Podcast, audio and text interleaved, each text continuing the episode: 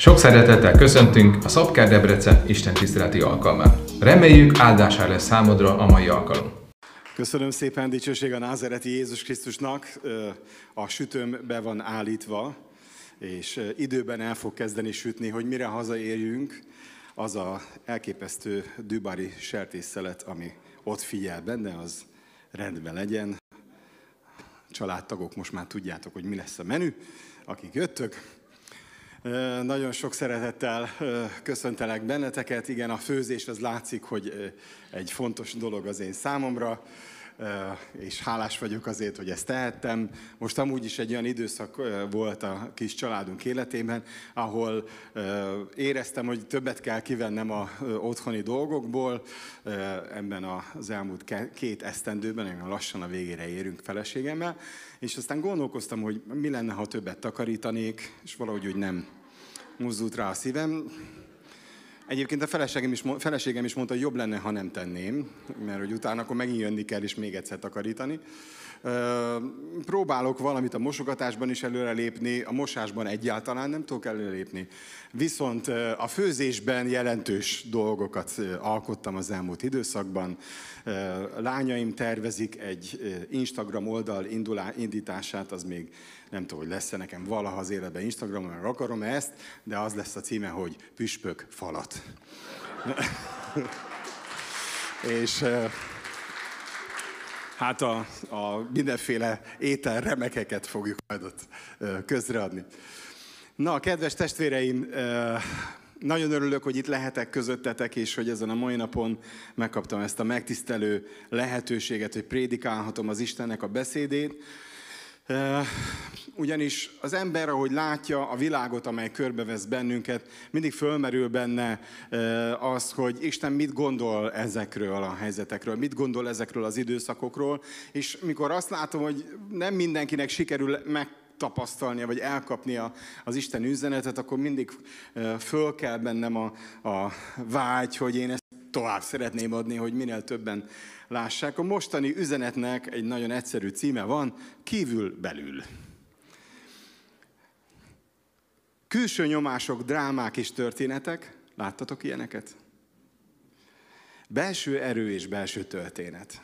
Erről szeretnék ma szólni néhány szót számotokra. Azt hiszem, hogy egyetérthetünk abban, hogy egy olyan időszakban vagyunk, ahol nagyon sok külső támadás, nyomás, elbizonytalanító, félelmet okozó, vagy éppen sokszor nagyon fájdalmas hírrel kell szembesülnünk. Vannak gyászolni valóink, vannak szomorkodni valóink ezekben az időszakban, és halljuk az ismerőseinktől a beszámolókat, halljuk a hírekből a beszámolókat, és ezek mind befolyásolnak bennünket valamilyen formában. Pozíciómból adódóan sokat kell beszélgetnem, telefonon is egyeztetnem a különböző kollégákkal, tanárokkal, professzorokkal, olyanokkal, akik Budapesten élnek, nem nagyon szeretnének lejönni, senkivel se találkozni, olyanokkal is, akik itt vannak a környezetünkben, és érdekes megfigyelést tettem, hogy egy-egy ilyen beszélgetés során természetesen mindig szóba kerül a világjárvány, a Covid és ahhoz kapcsolódó egyetemi intézkedések, hogy lehet tanítani, hogy nem, mit szabad, mit nem.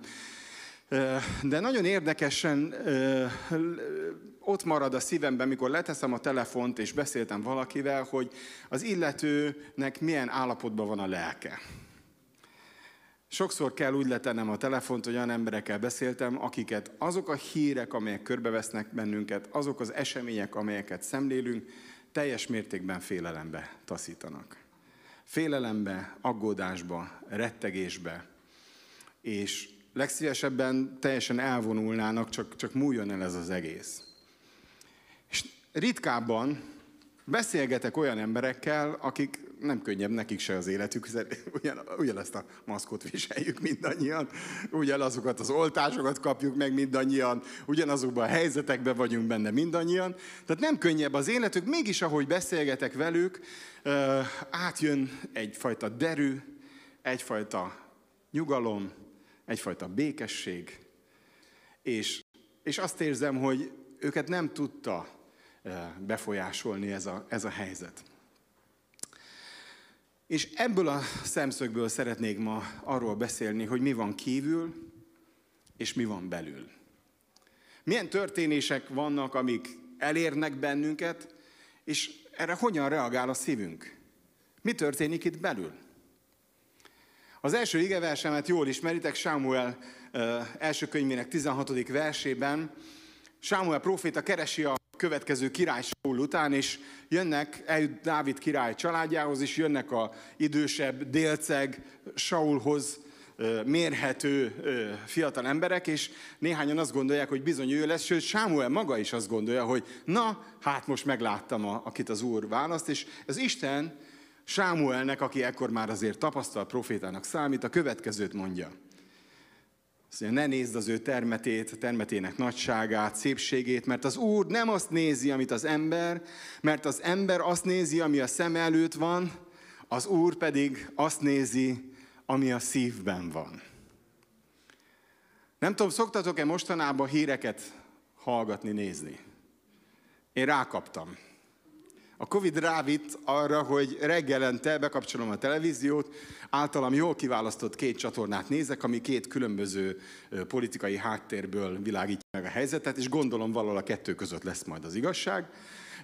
És mindig belenézek, hogy mit mondanak ugyanarról az egy dologról egyik a másik, és nagyon figyelek, kell is figyelnem, mert akarom látni, hogy mi történik a világban, és mi vesz bennünket körül. És akarom tudni, hogy, hogy mire, mire lehet majd számítani. Például idén nyáron lesz-e dicsuli? Lesz. Hitem és meggyőződésem szerint. Én arra számítok, hogy lesz, Elképzelhető, hogy mindenkitől fogjuk kérni egy ilyen kis igazolványt, ha nincs, akkor szerez be egyet, de, de úgy néz ki, hogy a várható rendelkezések arra engednek következtetni, hogy ezt meg fogjuk tartani, és úgy érzem, hogy nem biztos, hogy annyira erős a profit ajándékom mindenben, de az elmúlt időszakban előre mondtam, hogy milyen döntések lesznek, és előre meghoztam ezeket a döntéseket az egyetemen. Néha azt is éreztem, hogy szinte a kormányzat olvassa a leveleimet, és utána azok alapján ő is dönt. De a lényeg az, hogy azt gondolom, hogy most jól érzem, a sok hír az befolyásolt. De elgondolkoztam, hogy vajon Isten nézi a híreket aggódva, hogy mi fog történni. És rájöttem, hogy nem. Ő már tudja. Talán már említettem valamelyik igehirdetésben, kérdezte is valaki, hogy milyen Biblia tervet olvasok, most folyamatosan olvasom a jelenések könyvét, nem tudom, hanyadjára már, és azt látom, hogy Isten eléggé tisztában van a hírekkel. Olyan hírekkel is, amikről mi még nem hallottunk amit még újságíró nem látott, de Isten már látta. Tehát őt igazából nem nagyon érdekli az, hogy mit mondanak be a hírekbe, és hogy milyen történések vannak, mert ő eléggé képbe van. De azt mondja a Biblia, hogy az Isten a szíveknek a vizsgálója. Isten nem az érdekli, ami kívül van, hanem az érdekli, ami belül van. Abban a bizonyos történetben, amit olvastunk az 1 Sámuel 16-ból, Isten oda vitte Sámuel profét elé a fiatal Dávidot, a kamasz fiút, aki se nagy nem volt, se erős nem volt, se királyszerű nem volt, hanem azt mondja, piros volt, szép tekintető. Leonardo DiCaprio. Ez ma esetleg jól mutat, de abba a korba gyerekek, hát ezek az emberek nem értek semmit. Én még emlékszem, amikor a, a színészeknek a magassága 180 cm fölött kezdődött. Nézzétek meg a mai sztárokat, 160 mély mindegyik. De ez akkor nem így nézett ki. Pláne abba az időszakban. Saulról azt olvasjuk, egy fejjel kimagaslott mindenki felől. És megjelenik ez a kis, mit ugrálsz Dávid, ez a kis senki, ez a kis gyerek, aki maradjon kint a juhoknál, és nem kell, hogy bejön a fontos családi eseményekre, mert nem számít, de az Isten azt nézte, hogy ki lakik ott bent. És az Isten ma is azt nézi, hogy ki lakik ott bent. Az Isten nem azt nézi, hogy milyen hírek vannak, mert azokat jól tudja, az Isten azt nézi, te hogyan reagálsz ezekre a hírekre. A te életedben milyen változást hoznak. A te életedben mik történnek ezzel kapcsolatban. Te hogyan tudod ezt földolgozni? Hogyan tudsz erre reagálni? Az Isten valójában ez az, amit vizsgál, és ez az, amit néz. Az egyik legkedvesebb imádságomat szeretném felolvasni nektek Efézusi levélből, mikor Pálapostól imádkozik az efézusi gyülekezetért, és megragadja, hogy mi számára a legfontosabb. Efézus 3, 14-től 21-ig. Mindezeket látva letérdelek az Atya Isten előtt, és imádom őt, akitől minden mennyei és földi család a nevét kapja. Arra kértem, hogy dicsőséges gazdagsága szerint erősítse meg a belső embert bennetek a Szent Szellem segítségével. Hogy Krisztus maga lakjon a szívetekben, hit által, azt kérem, hogy mélyen gyökerezzetek bele az isteni szeretetbe, sőt, egész életetek erre épüljön. Kérem, hogy ilyen módon képesek legyetek az Isten egész népével együtt annak megragadására, hogy milyen széles, mennyire hosszú, milyen magas és mennyire mély az isteni szeretet. Bár ezt emberi értelemmel fel sem lehet fogni, én mégis azért imádkozom, hogy átéljétek és igazán megismerjétek Krisztus szeretetét, és ezáltal Isten maga töltsön be titeket teljesen. Bennünk működő ereje által Isten mérhetetlenül többet tud tenni, mint amire kérjük, vagy amit el tudunk képzelni. Dicsőség ezért Istennek az eklésiában és a Krisztus Jézusban, nemzedékről nemzedékre, örök időkig. Amen. Csodálatos ez az ima. Nagyon szeretem. Egy olyan gyülekezetért imádkozik, ahol, eh, ha olvasátok a Pálapostolnak a leveleit, látjátok, hogy egy gyülekezetben ez volt a baj, a másik gyűliben ez volt a baj, volt, ahol a tanítások voltak, hol az erkölcsi élet volt problémás, és akkor olvasod az Efézusi levelet, és nem találsz semmilyen intést, helyreigazítást, semmilyen számonkérést, hanem csak egy olyan pozitív tanítást, ami nagyon erős. Ez egy különleges gyülekezet lehetett az, az efézusi gyülekezet. És akkor mit lehet még nekik mondani? Mi az, ami még fontos lehet? Mi az, amit mindenen túl még le tudunk szögezni, és akkor Pál azt mondja, a leges, legfontosabbnak azt tartom, hogy erősödjetek meg a belső emberben. Erősödjetek meg abban, ami ott van bennetek. Erősödjetek meg itt belül, a szívetek mélyén. Erősödjetek, erősödjetek meg teljes mértékben.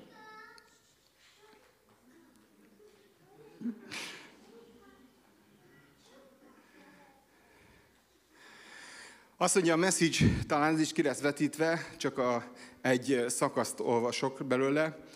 Azt mondja, kérem őt, hogy erősítsen meg titeket az ő szelleme által, nem egyfajta nyers erővel, hanem egy dicsőséges, belső erővel. Hogy Krisztus éljen bennetek, ahogy megnyitjátok az ajtót, és behívjátok őt. Nem fizikai erőre van nekünk szükségünk. Sokszor nem is arra, hogy megoldják az anyagi helyzeteinket, a dolgainkat. Nem is arra, hogy beavatkozzon bárki a körülményeinkbe.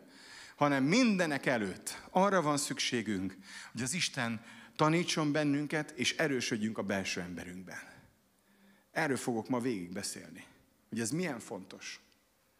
Tudjátok, püspökként sokféle közösség felé tartozom felelősséggel, és figyelem az életüket. És kommunikáltam pásztorokkal folyamatosan Covid idején, bezáráskor, mit kell csinálni, mit nem kell csinálni, hogyan lehet működtetni ezt a dolgot. És egy megfigyelést tettem, nem csak szabad keresztény közösségeket figyelve, azt láttam, hogy azok a közösségek, és ebbe beleértendő a Debreceni Szabad Keresztény Gyülekezet is, azok a közösségek, amelyek szellemileg jó állapotban voltak, a Covid előtt. Akik keresték az Urat, és ragaszkodtak ő hozzá. Azok a közösségek úgy mentek keresztül a Covidon, hogy megerősödtek. Jó dolgok történtek közbe. Isten összekovácsolta a közösséget, még többet imádkoztak, még többet segítették egymást, és megerősödve dicsőségesen jöttek ki. Azok a közösségek, amelyekben a széthúzás, az áskálódás, az Istentől való eltávolodás volt jellemző, összejártak még, mert már mindig is összeszoktunk járni, azok a közösségek szinte teljesen széthullottak a Covid miatt. Mert az számít, ami itt belül van. Az számít, és az határozza meg az életünket. És itt Pál beszél arról is, hogy mit jelent ez. Hogyan, hogyan fogunk meg, megerősödni hatalmasan? Nem csak egy kicsit, hatalmasan a belső emberben.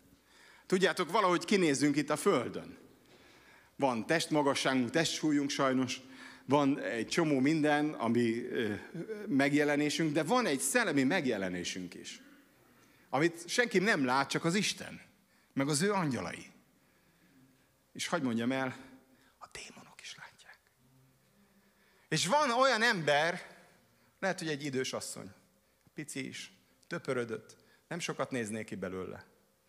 Az bejön a terembe, a démonok meg mennek fejvesztve. Mert egy hatalmas szellemi óriás jött be. Ez az a belső ember, amiről beszél Pál. Hatalmasan erősödjetek meg a belső emberben. Hogy lehetséges ez? Az első, amit mond ebben a szakaszban, azt mondja, gyökerezzetek bele az Isten szeretetébe. Gyökerezzetek bele az Isten szeretetébe. Olyan érdekes, hogy mondanánk azt, én kérdeztéd volna, főleg 25 évvel ezelőtt, mi kell ahhoz, hogy valaki megerősödjön a belső emberében, akkor még több ima, még több bőjt, még több bibliaolvasás, még több evangelizáció, és majd menni fog. És Pál nem ebbe a bibliaiskolába járt, mint én. Ebből egy szót nem mond. Hanem azt mondja, hatalmasan erősödjetek meg úgy, hogy belegyökereztek az Isten szeretetébe. Ez nem egy olyan erősödés, amit gyakorlatokkal el tudsz érni. Minél többet edzesz, annál jobb leszel. Ez nem egy olyan erősödés, amit fizikai teljesítményre el lehet érni. Ez olyan erősödés, ami a kapcsolatból fakad. Az Istennel való kapcsolatból. János 15.4-öt jól ismeritek, talán az egyszerű fordítás szerint kevésbé, de onnan olvasom. Maradjatok velem és lakjatok bennem. Ahogyan a szőlővesző is a szőlő tövén marad, akkor én is bennetek maradok. A szőlővesző sem teremhet gyümölcset önmagában, csak ha a szőlő tövén marad. Ugyanígy ti is csak akkor teremhettek gyümölcsöt, ha bennem maradtok. Igen, én vagyok a szőlő, és ti vagytok az én drága veszőim. Élet Jézus Krisztusból árad az életünkbe. A kapcsolat, ez rendkívül fontos. Amikor egy emberrel kapcsolatban vagyok, nagyon fontos a kommunikáció. És a kommunikációban vannak jó dolgok, vannak rossz dolgok. A kommunikáció során elképzelhető, hogy félreértjük egymást, és ha meg akarjuk őrizni a kapcsolatot, kénytelenek vagyunk kitisztázni a félreértéseket, és így tudunk tovább menni. De nem gondolod azt, hogy az Istennel való kapcsolatban is így működik. Az Istennel való kapcsolat sokkal több ennél. Ott is lehetnek félreértések, ott is vannak kitisztázandó dolgok. De amikor az Istent keresed, akkor az életedbe a menny ereje árad be az örökké valóság kezdi el belengeni a lelkedet, az életedet, a bensődet. A természet fölötti benyit hozzád, ahogy mondta a message, nyisd ki az ajtót, és akkor ő bejön, és elkezdi az örökké valóság, az ő uralmát megalapítani benned. A lelkedben, a szívedben, a menny királysága, az Isten királysága. Azt mondta Jézus, ne várjátok, hogy majd eljön az a királyság, az Isten királysága. Kérdezték, hol van? Az az Isten királysága már eljött. Az Isten királysága ti bennetek van. Ha nem nyitsz rá ajtót, akkor marad is egy ilyen pici mag.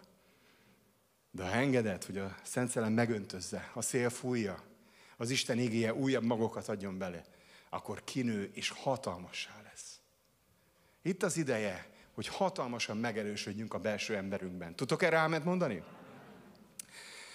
A másik, ami egészen én így fogalmaztam meg, ahogy olvastam Pálnak ezt az imáját, ez megint csak az Isten szeretetével kapcsolatos, az Isten szeretetének a csodálata. Hogy csodálom, hogy Isten mit csinált. Azt olvas, csak említek belőle két szakaszt az előbb felolvasottból. Azt mondja, képesek legyetek Isten egész népével együtt, annak a megragadására, hogy milyen széles, mennyire hosszú, milyen magas, és mennyire mély az Isteni szeretet. Hogy képes legyél ezt megragadni. Bár ezt emberi értelemmel fel sem lehet fogni. Én mégis azért imádkozom, hogy átéljétek, és igazán megismerjétek Isten szeretetét. Egy olyan világban élünk, ahol minden okról és okozatról, racionalitásról és tudósok méréseiről, véleményéről szól. Várjuk az oltásoknál is, milyen eredmények vannak. Olvasztuk a statisztikákat. Vannak ismerőseim, és azok a rendszerek, amiben dolgozok, imádják a statisztikákat. Én nem szeretem a statisztikákat. De azt is megmondom, hogy miért nem szeretem a statisztikákat. Mert miközben azt hiszed, hogy a statisztika igaz, és számtalan szó tapasztaltam, valójában hazudik. Mert csak egy részt tud megmutatni. És te azt hiszed, hogy az a rész eredmény, vagy az egy rész, egy oldalról való látásmód az egészre vonatkozik. Közbe nem. Nemrég kellett készítenünk az egyetemen egy komoly statisztikát, felmérést. Mindenki kiküldtük, és a vezetővel beszélgettem, mondtam, szerintem ez hülyeség. De hát ki kell küldeni. Jó. És megmondtam neki, hogy miért hülyeség. Mondom, mert az volt a kérdés, hogy hogy néz ki a karunk és hogy működik. Mondom, ha én leülök 15 emberrel beszélgetni, fölteszem nekik a magam kérdéseit. Utána van egy képem arról, hogy mi történik. És ez a kép lehet, hogy egyáltalán nem az lesz, amit a statisztika mutat. Hogy ki válaszol, miért válaszolt, amikor válaszolt, mit reggelizett. Ez mind befolyásolja, nem? És a végén kapsz valamit, és azt hiszed, hogy hiteles. Egy frász, csak próbálkozunk. Van az Isten, aki a szívek és a lelkek belsők vizsgálója.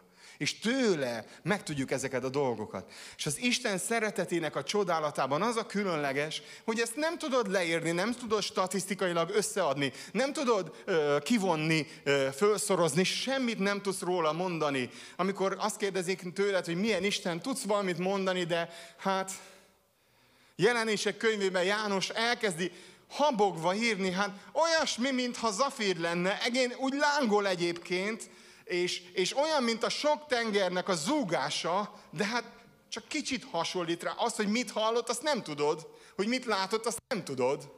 Csak próbál valahogy, valahogy valamit hozni a természetesből, ami leírhatná a természet fölöttit, de nem lehet leírni a természet fölöttit. És kedves gyülekezet, nem tudom, tudtátok el, hogy mi karizmatikus gyülekezet vagyunk. Halleluja! Isten népe, akik betöltekeztetek már Szent Szellemmel, ajánlom nektek, minél többet imádkozzatok nyelveken. Azt mondja Róma 8, akkor nem tud az értelmem hozzászólni. Olyan dolgokért imádkozok, amiket nem tudok. Mi történik? Kikapcsoltad a természetet, és elkezdett jönni a természet fölötti.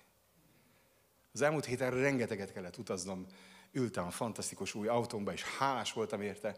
És az utazásnak egy nagy eseménye volt mindig a nyelveken való imádkozás lehetősége. Amikor éreztem, hogy az én kis autóm megtelik az Úr dicsőségével, és az Isten meglátogat engem ott az úton, a természet fölött. Én nem tudom megmondani, hogy hogy történt. Nem tudom, hogy mit csinált pontosan. Nem tudom lemérni a dicsőségnek a szélességét, hosszúságát, mélységét és magasságát. Csak szemlélni tudom, csak megragadni, és csak csodálni tudom, hogy milyen nagy az Isten.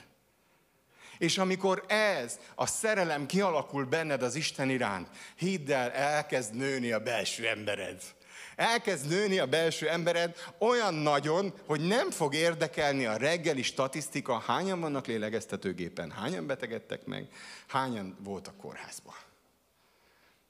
Meg fogod hallani, de nem fog érinteni. És tudod, hogy mindegy ez a statisztika, mert azon nem változtat, hogy az Isten szeret azon nem változtat, hogy az Isten szeret, és egy jó terve van az életünkkel. És ilyenkor mondta Pál, hogy gyerekek, már azt se tudom, most már el kéne költözni, vagy itt kéne maradni. Mert már ott sokkal jobb, mint itt lenni. És ilyenkor már nem befolyásol az, hogy mi vesz körül. Két példát szeretnék hozni az Ószövetségből, két kedvenc példámat, biztos sokszor hallottatok már róla beszélni, amikor azt megragadhatjuk, hogy mennyire fontos az, hogy mi van belül. És az a belső ember, amelyik megerősödik ezekben a példákban, az hirtelen egy változást tud hozni. Az első Izrael népének a történetében Nehémiás könyvének a nyolcadik fejezetében olvasható. Nehémiás idejében a nép visszatért Jeruzsálemben elkezdték birtokba venni, ugye még Ezrással visszatértek, Nehémiással már a falakat helyreállítják, és ebben az időszakban a nép elkezd visszatérni az ő urához. 70 év fogság, 70 év elvesztett, elveszettség után kezdik újra olvasni a Bibliát. 70 évig ezek szerint nem nagyon tették. Kevesen. Ezrás tette, azt tudjuk olvasták az Istennek a beszédét. Dánielről tudjuk, hogy olvassa az Isten beszédét, mert megemlékezik, hogy le fog járni 70 éves fogság. De sokan nem. És jön egy nagy ünnep, amikor elkezdik felolvasni az Isten beszédét. És kívánom, hogy egyikünk se járjon így, ahogy Izrael népe, hogy már olyan régen olvasta, hogy akkor kell rádöbbenni, hogy milyen messze van attól, amit Isten leírt. Fölolvassák a léviták Nehémiás vezetésével az Isten beszédét, és a nép egyre szomorúbb, egyre megalázottabb, egyre ö, több sírással, egyre több kétségbeeséssel, de hát mi ezt nem tartottuk meg. És az Ószövetség nem viccel. Ott az van, nem tartod meg, megtartod, ész. Emlékezzetek. Ott volt a két hegy. És azt mondta, ha megtartod, áldás alatt élsz. Ha nem, átokká lesz minden. És a nép rájött, még akkor csak arra, hogy nem tartotta meg az Isten szavát, tehát átok alatt van. Nem azt sajnálta, hogy az Istent megbántotta, hanem azt, hogy mi lesz vele. És ebben a szomorúságba, általános bűnbánatba, fontos a bűnbánat, fontos a fölismerése a dolgoknak, de ha bűnbánatban maradsz, csak az önsajnálatodat fogod konzerválni. Semmi mást. Eljutnak a bűnbánatig, de nem jutnak el a föloldásig, és akkor Nehémiás 8.10-ben azt olvassuk, azt mondják a léviták, sok mindent, de csak a végét olvasom. Szent ez a nap a mi Urunknak, ne bánkodjatok, mert az Úr öröme a ti erősségetek. És akkor jön minden, ami az én szakács énemhez fontos, egyetek zsírost, küldjetek, akinek nincs, nem készítetett, vágjátok le a bárányokat, csináltok ünnepségeket, ha valakinek nincs rá módja, hívjátok meg magatokhoz, csampjatok nagy partit, mert az Úr öröme a ti erősségetek. Hogy mondjam el, hogy ez a nép, amikor ezt az ünnepi üzenetet hallgatta, ez a nép éppen rájött, hogy mindent elrontott. Ez a nép tele volt külső fenyegetettségekkel. Ez a nép éppen egy király jóindulatnak köszönhetően visszatérhetett és birtokba vehette. De ránéztek arra a házra, amit építettek az urházára, és zokogtak, mert mi volt ez a salamoni dicsőséghez képest? Ez a nép tönkrevert, elnyomott és fenyegetett állapotban van. Jogos lett volna, hogy sírjanak, és zokogjanak. De azt mondja, Nehémiás és a léviták, nem ez van az Úrtól. Nektek szükségetek van az Úr örömére. Szeretteim, az Úr öröme a ti erősségetek. Tudtok erre elment mondani? És tudod, hogy tud örülni az, aki érzi, hogy szeretik? Hogy tud örülni az, aki érzi, hogy Isten szereti? Azt mondja Pál, és annyira szeretem az új fordításban ezt a mondatot, azt mondja, nem azt kérem, hogy megértsétek, mert nem lehet. Hanem azt, és ne, azt, azt sem mondja, hogy de hát fogadjátok el legalább hitáltal. Nem. Azt mondja, azért imádkozom, hogy átéljétek. Hogy te érezd magad szeretetbe. Hogy az Isten szeret. Ezért imádkozom. És én is ezért imádkozom, értetek. És még egy ünneplősége, példabeszédek 15-15. Minden napjai a szegénynek nyomorúságosak. A vidám elméjűnek pedig szüntelen lakodalma van. Nem tartottátok furcsának ezt az igét? Minden napjai a szegénynek nyomorúságosak. A gazdagnak pedig minden nap lakodalma. Így lenne értelmes, nem? De nem ezt mondja a Biblia. Megint csak nem a mi elménkkel gondolkozik. Nem úgy, ahogy a tanárok az érettségin elvárják. Hanem azt mondja,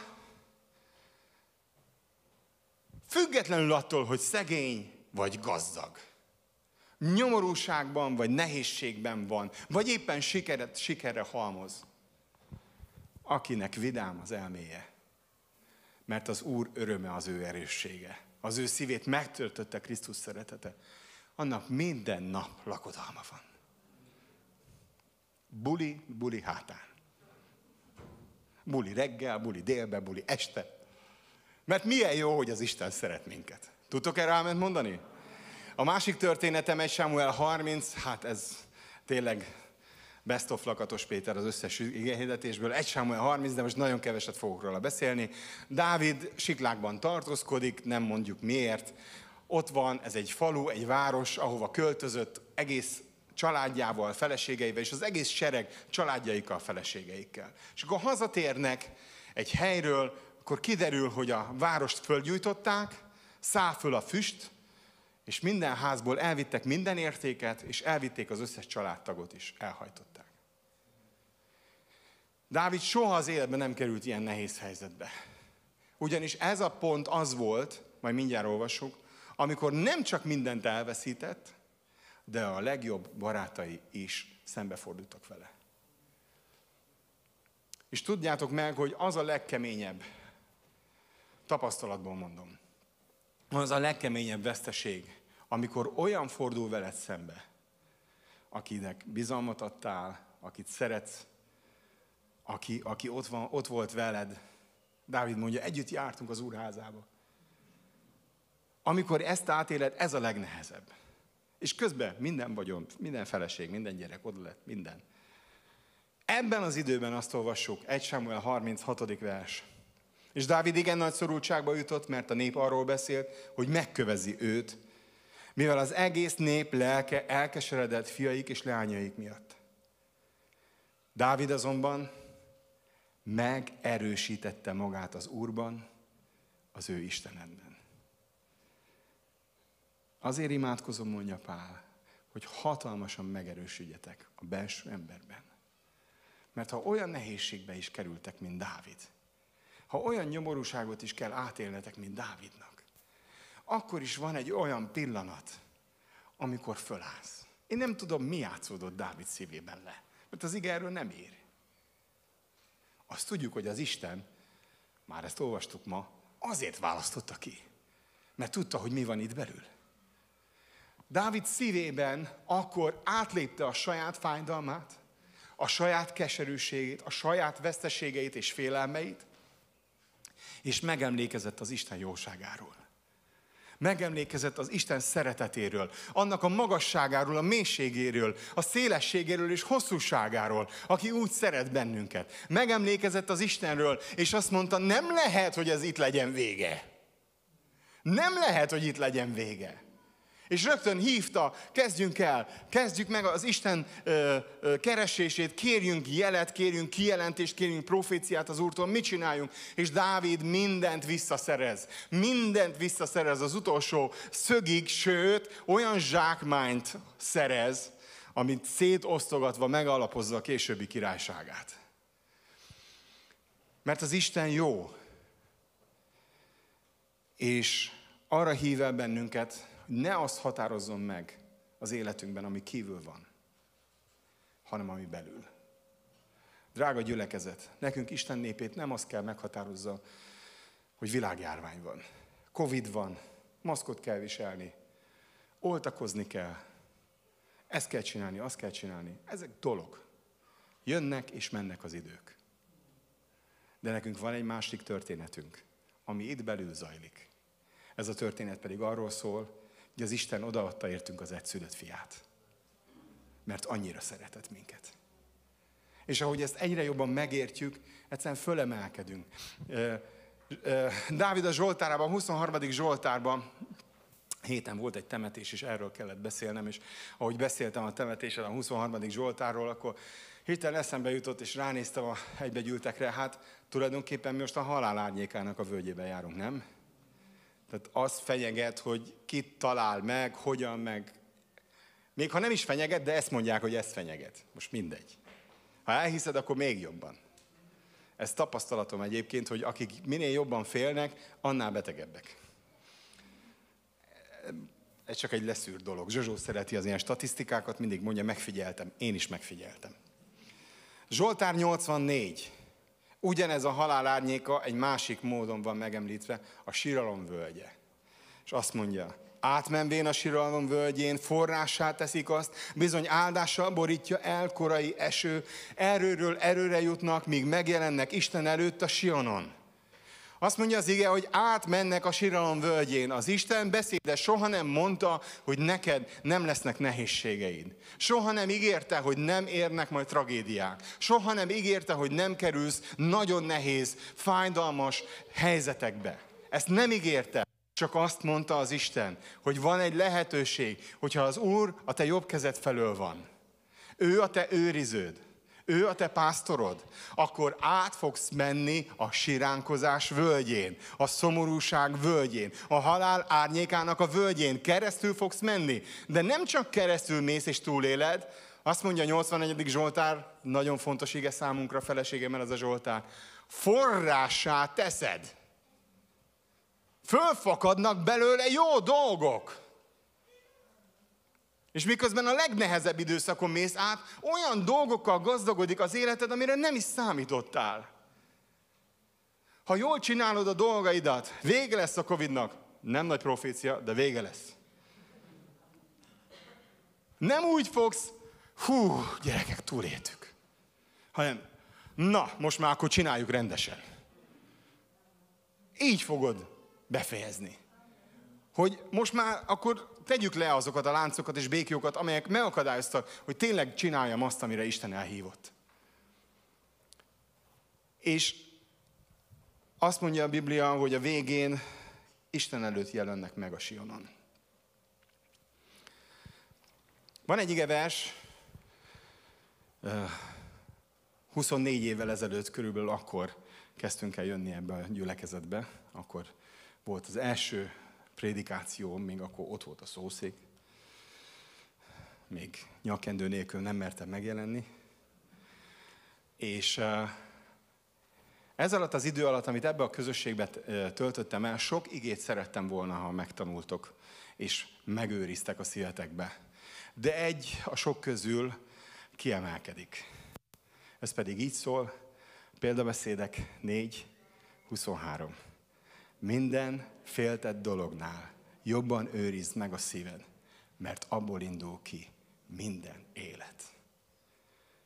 Azt mondja a példabeszédek könyvében Salamon, aki talán az édesapjától tanulta ezt az igazságot, azt mondja, hogy nem a külső dolgok határozzák meg a benső dolgokat, amit ma most nagyon sokat látunk, Sokan kétségbe esnek, szomorkodnak, aggódnak, félelmek között vannak, depressziósak, mert hatott rájuk az a világjárvány, ami itt lezajlik.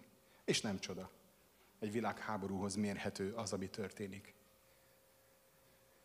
De ha mi megőrizzük a szívünket, éberen figyeljük, hogy mit rejtünk ide, minden féltett dolognál jobban őrizd meg a szívedet, és ne engedd be a félelmet, ne engedd be a hazugságokat, ne engedd be az ördög gondolatait, hanem engedd be Istent, az ő szeretetét, az ő igéjét, az ő szent szellemét. Ha ezt engeded be, az életed, a holnapod, a jövő heted, a következő hónapod, az elkövetkezendő éveid onnan indulnak ki. Ma meghatározhatja a szíved az, hogy mi lesz veled egy év múlva. Mert ide rejted az Istennek a beszédét. És igenis, nem a külső dolgok határozzák meg, hogy mi történik velünk, hanem a belső dolgaink. Persze, nem van egyszerű észrevenni, mert nem egyik csapásról a másikra történik. Nem, hú, ma megtértem, holnaptól rózsaszín minden. Hanem egy folyamat, ahogy a növekedés is egy folyamat ahogy hatalmasan megerősödsz a belső emberbe, egyszerűen érzed, hogy a dolgok elkezdenek változni, elkezd helyreállni az anyagi helyzeted, elkezdenek elmúlni a betegségeid, elkezd megval- meggyógyulni a házasságod, hirtelen elkezd helyreállni a gyermekeiddel, szüleiddel való kapcsolatot, hirtelen új állás lehetőségek kezdenek kibontakozni, és eltelik négy év, eltelik öt év, és azt mondod, soha nem gondoltam, hogy a saját házam teteje lesz a fejem fölött. De eljött ez a nap. Mert az, amit ide berejtesz, az határozza meg a jövődet. Tudtok erre álment mondani? Korintus 4-ben Pál így foglalja ezt össze. Itt éppen a sok szenvedésről és a nehézségekről beszél. És azt mondja, azért nem csüggedünk. Sőt, ha a mi külső emberünk megromol is, a belső mindazáltal napról napra újul. Mert a mi pillanatnyi könnyű szenvedésünk, és nézd végig Pál életét, és azt mondod, ez volt a könnyű? A mi pillanatnyi könnyű szenvedésünk igen, igen, nagy, örök dicsőséget szerez nékünk. Mivel, hogy nem a láthatókra nézünk, hanem a láthatatlanokra. Mert a láthatók ideig valók, a láthatatlanok pedig örökké valók. És ugyanerről beszél azt mondja, lehet, elkapott a Covid és ledöntött. A legjobb, ha kétségbe esel. Nem. A legjobb, ha megerősíted a szívedet abban, hogy az Isten most is szeret. És van egy jó terve az életeddel. És helyre tudja állítani az egészségedet. És ha ezzel töltöd meg a szívedet, ezzel töltöd meg az életedet, akkor ez hoz változást. Lehet, hogy a Covid miatt elvesztetted a munkádat, vagy éppen összedőlt egy kicsit az a vállalkozás, amiben vagy, és nem látod a kiutat. Hát mondom neked, nem ez számít, hanem itt mit helyeztél el. Azt mondja Pál, nem a láthatókra nézünk, nem a hírekre, nem az eseményekre, nem arra, hogy mit mondanak a többiek, hanem a láthatatlanokra, az örökkévaló Istenre, hogy milyen nagy az ő szeretete irántunk, és ennek a szeretetnek milyen nagy a magassága, a mélysége, a szélessége és a hosszúsága. Az Istennek a szeretetébe belegyökerezve azt mondjuk, ennek is vége lesz egyszer. Minden háborúnak vége volt egyszer. Minden járványnak vége volt egyszer. És ez egész földnek vége lesz egyszer. Bocsánat a környezetvédőktől, elnézést. Hiába. Úgyis vége. Vége lesz az egész földnek, de egy nap megállunk majd az Isten előtt. Megállunk a Sionon, a zsákmányainkkal, amit szereztünk, a szenvedéseinknek a jutalmával, azt mondja Pál, hát ezek ilyen kis szenvedések, de ott igen, igen nagy jutalmunk lesz. Ahogy Zsolt szokta mondani, az összeadakozott palotánkkal, amit itt a Földön belevetettünk az Isten királyságában, mennyei kincsek formájában megjelennek. Megkapjuk a koronánkat. Én azt gondolom, ez nem egy személyes megjegyzés, semmi köze a Bibliához, mert csak én gondolom így vesz. De az én megítélésem szerint nem egy uniformizált koronát fogunk kapni, hanem mindenki mást. Mindenkinek más formája lesz, más kövek lesznek benne, másképp fog kinézni. És amikor ránézel, azt fogod érezni, ez az életemről beszél. Amit éltem, itt van ebben a koronában. Mennyei angyalok készítik a számotokra már. És amikor erre nézünk, erre a láthatatlanra, akkor azt mondja az ige, mi már győztesek vagyunk. Mert hatalmasan megerősödtünk a belső emberben. Amen. Gyertek, álljunk föl, egy utolsó igeversem van.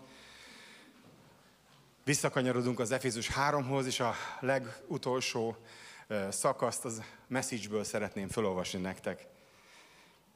Ami arról beszél, hogy Isten bennünk dolgozik sokkal jobban, mint gondolnánk.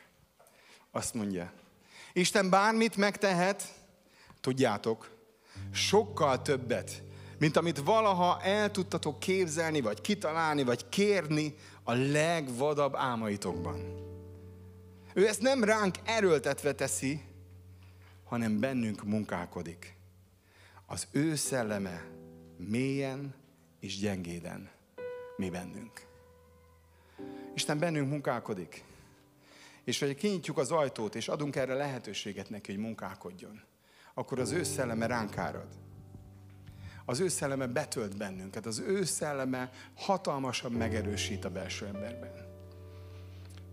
Mindjárt fogjuk dicsérni az Urat, de mielőtt ezt megtennénk, szeretnék veletek imádkozni. Most könnyen lehet, hogy vannak olyan közöttünk, akik éppen nem megerősödtek ebben az időszakban, hanem hát elfáradtatok. És tele lettetek kétségekkel, szorongásokkal. Most itt állunk az Úr előtt mikor ne erősödnénk meg, hanem most? Mikor ne változna meg ez a helyzet, hanem most? Ha kinyitod az ajtót, ha kinyitod az életedet, Isten előtt rád árad az ő szent szelleme. Drága megváltunk, hálásak vagyunk neked jelenlétedért. Hálásak vagyunk neked, Uram, azért, hogy megőriztél és megtartottál bennünket. Ebben a nehéz időszakban is, Uram, világjárvány idején sose gondoltuk volna, hogy ilyen nehézségekkel szembenéznünk, hogy, hogy ö, ö, furán, maszkokban járva éljük az életünket, és alig merünk köszönni, kezet fogni, megölelni egymást. Elképzelhetetlen volt ez, de most ebben élünk. És Uram, Te az, az az Isten vagy, aki a szívek és a vesék vizsgálója vagy. Téged nem érdekel, hogy hogy nézünk ki. Nem érdekel téged, milyen a közvetítésünk, hogy mennyire szép a hátterünk, bár milyennek örülünk és szeretjük az új hangszereinket és minden, mert te egy dolgot figyelsz, hogy mi van a szívünkben. Istenünk, most elé tárjuk a szívünket, és imádkozom volna most elsősorban azokért, akik ö, szomorúsággal, fájdalommal, aggodalommal vagytok itt akik megfáradtatok és elvesztettétek a fonalat, akik úgy érezitek, hogy az Isten eltávolodott tőletek, nyisd most ki az ajtót. Itt van Isten szelleme. Készen, hogy megújítson, hogy hatalmasan megörösítsen a belső emberben, hogy átéld, milyen az Isten szeretete. Milyennek a magassága, a mélysége a szélessége és a hosszúsága. Aki annyira szeretett minket, hogy az ő egyszülött fiát adta értünk. Mi módon ne ajándékozna vele együtt mindent minékünk. Meghajtom térdemet az Isten előtt, akkor neveztetik minden atyaság, menjen és földön, és azt kérem az Úrtól, hogy hatalmasan erősödjetek meg a belső emberben az ő szelleme által. A Jézus nevében. Amen. Köszönjük, hogy velünk voltatok, reméljük, hogy nagy áldás volt számotokra ez az alkalom. Ha tetszett, amit most láttatok, hallottatok, osszátok meg a barátaitokkal is. Várunk a jövő héten titeket. Gyertek, hívjatok másokat, hogy örüljünk együtt Isten jelenlétének. Sziasztok!